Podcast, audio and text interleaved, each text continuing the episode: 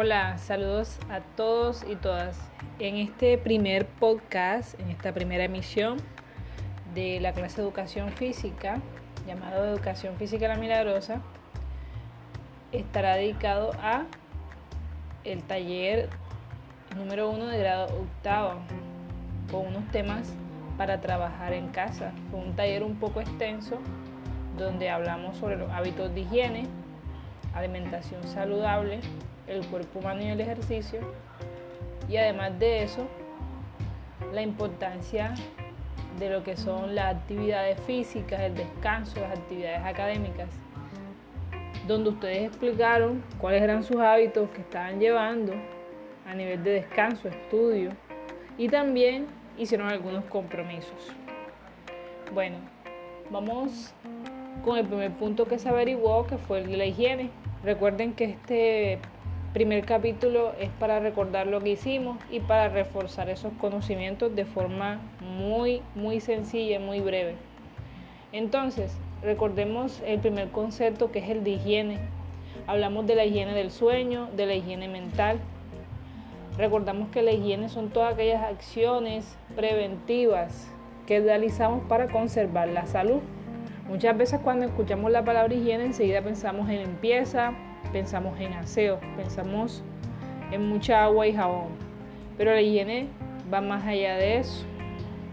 Por ejemplo, cuando hablamos de la higiene del sueño, estamos hablando de todas aquellas actividades que hacemos para que nuestro descanso sea adecuado, como por ejemplo tener un espacio muy bien organizado, un espacio cómodo para dormir, bien ventilado y bien limpio cuando nos acostamos temprano, cuando tenemos unas rutinas antes de dormir que nos permiten conciliar el sueño de forma adecuada. A eso se refiere la higiene del sueño. Recuerden que la palabra higiene no solamente se refiere a limpieza, sino a acciones para mejorar la salud.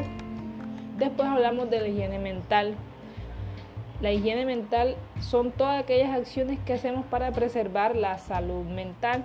Entonces, la salud mental depende de que tengamos una buena higiene mental. ¿Cómo mantenemos una buena higiene mental? Dejando a un lado eh, las situaciones que nos provoquen ira, que nos provoquen enojo, buscando siempre un buen equilibrio en nuestras relaciones interpersonales, descansando la mente, por ejemplo. A eso se refiere la higiene mental. Así que la próxima vez que escuches la palabra higiene, ya sabes que vas a ir más allá de la limpieza. Vas a ver que hay muchas otras acciones para mantener nuestra salud. El segundo punto se trató sobre la alimentación saludable. Ustedes consultaron de forma muy clara y muy precisa, de forma muy sencilla, la importancia de la alimentación saludable para los jóvenes primordialmente. Muchos, muchos me escribieron acerca de los grupos nutricionales, de las vitaminas, de los minerales, lo importante que es consumir las frutas, las verduras y en general los alimentos sanos. Recuerden que una alimentación saludable no solamente depende de la cantidad de los alimentos que consumamos, sino de la calidad de estos alimentos. Recuerden que también esa alimentación saludable depende de la limpieza de los alimentos que consumimos. ¿Qué le sucede a nuestro cuerpo cuando no nos alimentamos de forma saludable? Pues ustedes lo consultaron muy bien y vimos que se producen muchas enfermedades, muchas enfermedades agudas y muchas enfermedades crónicas. Las agudas son las que se presentan de un momento a otro, de forma rápida. Y las enfermedades crónicas, aquellas que toman mucho tiempo. Así que vamos a cuidar nuestra salud por medio de nuestra alimentación. Vamos a bajarle a esos alimentos muy grasosos, a esas comidas chatarras, a esas calorías basuras, a esas calorías vacías. Entonces, vamos a tener en cuenta que nuestra alimentación siempre, siempre debe ser sana y debe incluir una buena hidratación. Felicito a todos aquellos que hicieron los dibujos y que exploraron esa parte artística. Recordemos que esta época es fundamental para eso. Después vimos una parte muy importante de este tema que eh, son los ejercicios. Ustedes averiguaron qué es el ejercicio físico. El ejercicio físico son actividades planificadas, estructuradas y organizadas para mejorar la condición física, para mejorar nuestro organismo, para fortalecerlos. Los ejercicios físicos son actividades físicas que buscan un objetivo. El objetivo principal es mejorar nuestro organismo, mejorar la condición física y su rendimiento. Podemos hacer ejercicio físico una hora diariamente. Podemos dividirlo a lo largo del día. Por ejemplo, podemos hacer un poco de ejercicio en la mañana, un poco de ejercicio en la tarde. Algo muy importante que debemos recordar es que el ejercicio físico es diferente de acuerdo a la capacidad física de cada uno. Cada uno tenemos unas capacidades físicas diferentes, así que no vayamos a exagerar con la práctica del ejercicio.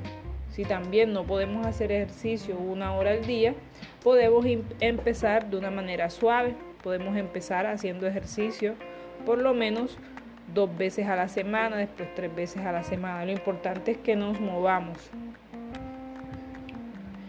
Ahí en esa misma actividad hicieron unos dibujos y realizaron unos ejemplos de los ejercicios físicos para hacer en casa. Y debían explicar los ejercicios que ustedes podían hacer en casa y hacer su correspondiente dibujo y además de eso practicarlos en casa. Después consultaron los detalles más importantes acerca de cada uno de los sistemas del cuerpo humano y el ejercicio físico, por ejemplo, el sistema muscular, el sistema digestivo, el respiratorio, el circulatorio el inmunitario.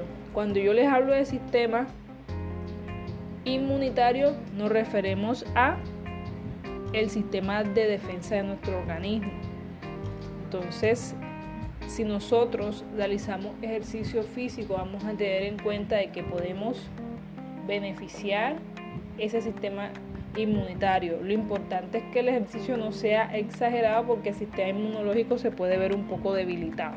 Así que también el ejercicio hay que tenerlo con moderación.